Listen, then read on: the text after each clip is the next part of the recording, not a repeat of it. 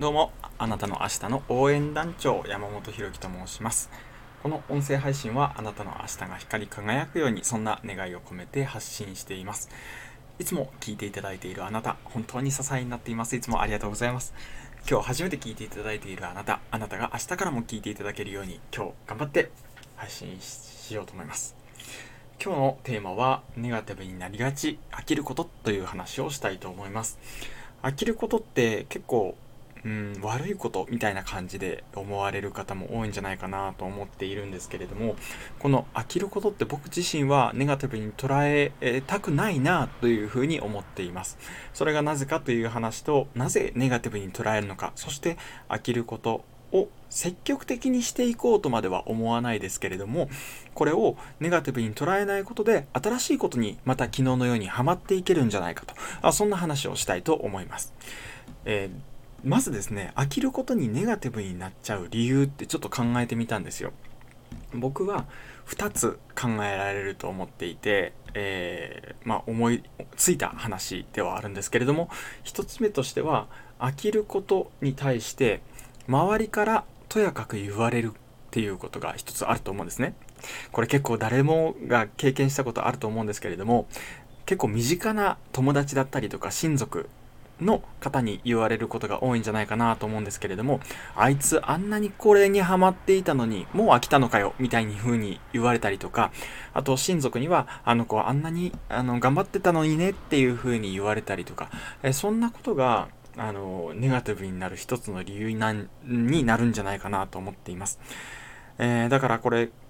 よくよくね、立ち止まって考えてみると、他の人に言われるからネガティブになっちゃうっていうことは他の人がこう言うからっていうのは自分にはコントロールできないわけですよ。他の人の言動とか考え方っていうのは自分ではコントロールできませんからじゃあ自分にコントロールできることは何かって言ったら他の人に惑わされずに自分のやりたいことを貫くっていうことなんですよね。と思ったら飽きることも自分のね心に素直に従ったことだと。したら他の人の言うことってあんまりこれに関してはこれに関してはねあの聞かなくてもいいというか過去に引っ張られるだけなんじゃないかななんて思っております。もう一つ、えー、飽きることにネガティブになっちゃう理由というもので考えたのはハマっていたことのスキルが落ちちゃうっていうことに、えー、不安を感じたりとかちょっと懸念をする人が多いんじゃないかなと。これに関してはね、あの、ハマっていたことが飽きるっていうことは、正直言ってそれがもう自分には必要なくなったフェーズなんじゃないかななんて思ったりするんです。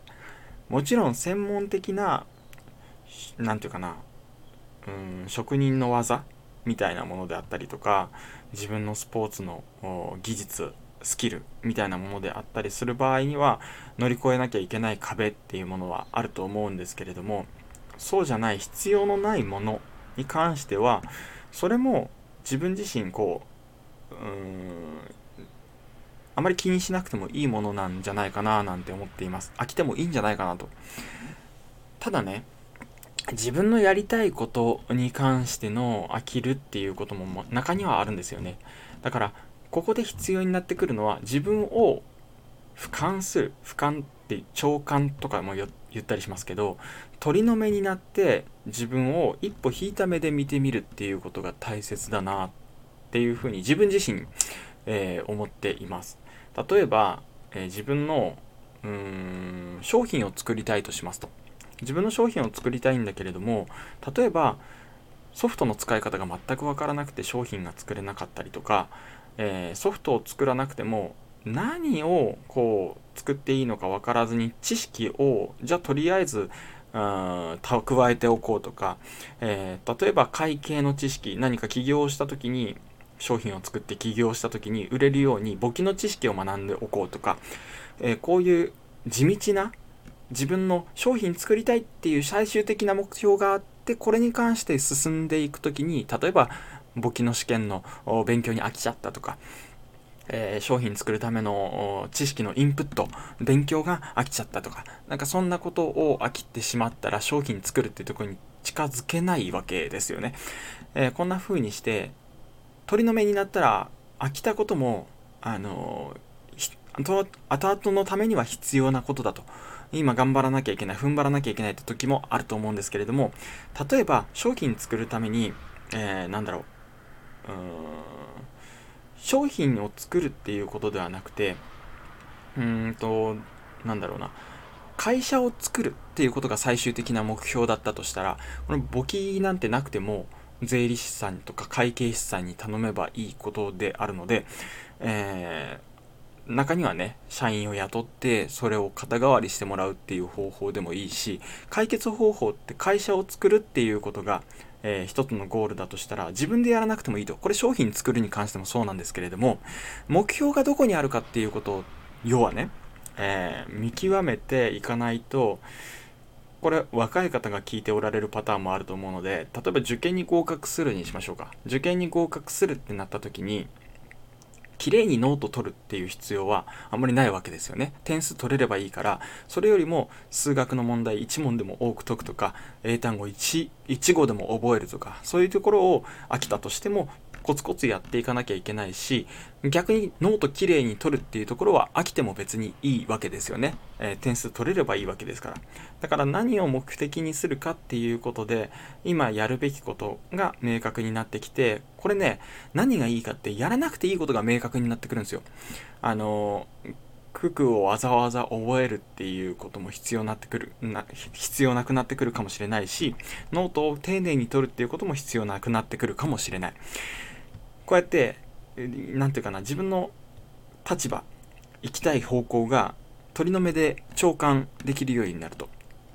えー、自分のやらなくていいことが明確になってきて飽きることっていうものにもあのそんなに抵抗がなくなってくる。ネガティブになくなってくるんじゃないかなと思います。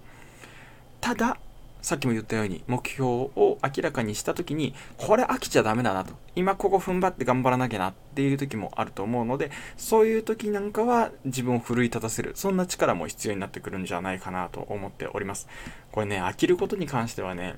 堀江貴文さんの多動力っていう本では飽きることを今まで飽きたことをノートに起こしてみようとそれが成長の数なんだ。飽きることイコール成長っていうふうにも言われてるんですけど僕そこまでは思えないんですけれどそこまでポジティブには捉えられないんですけれどもただ飽きることに少なくともネガティブになる必要はなくてそこで一歩立ち止まって自分の状況を見てみようと。何したいんだっけ自分っていうところを大切にしなきゃあかんよねっていう話をさせていただきました。あなたの明日につながるでしょうか。フレフレ明日のあなたということでまた明日。バイバイ。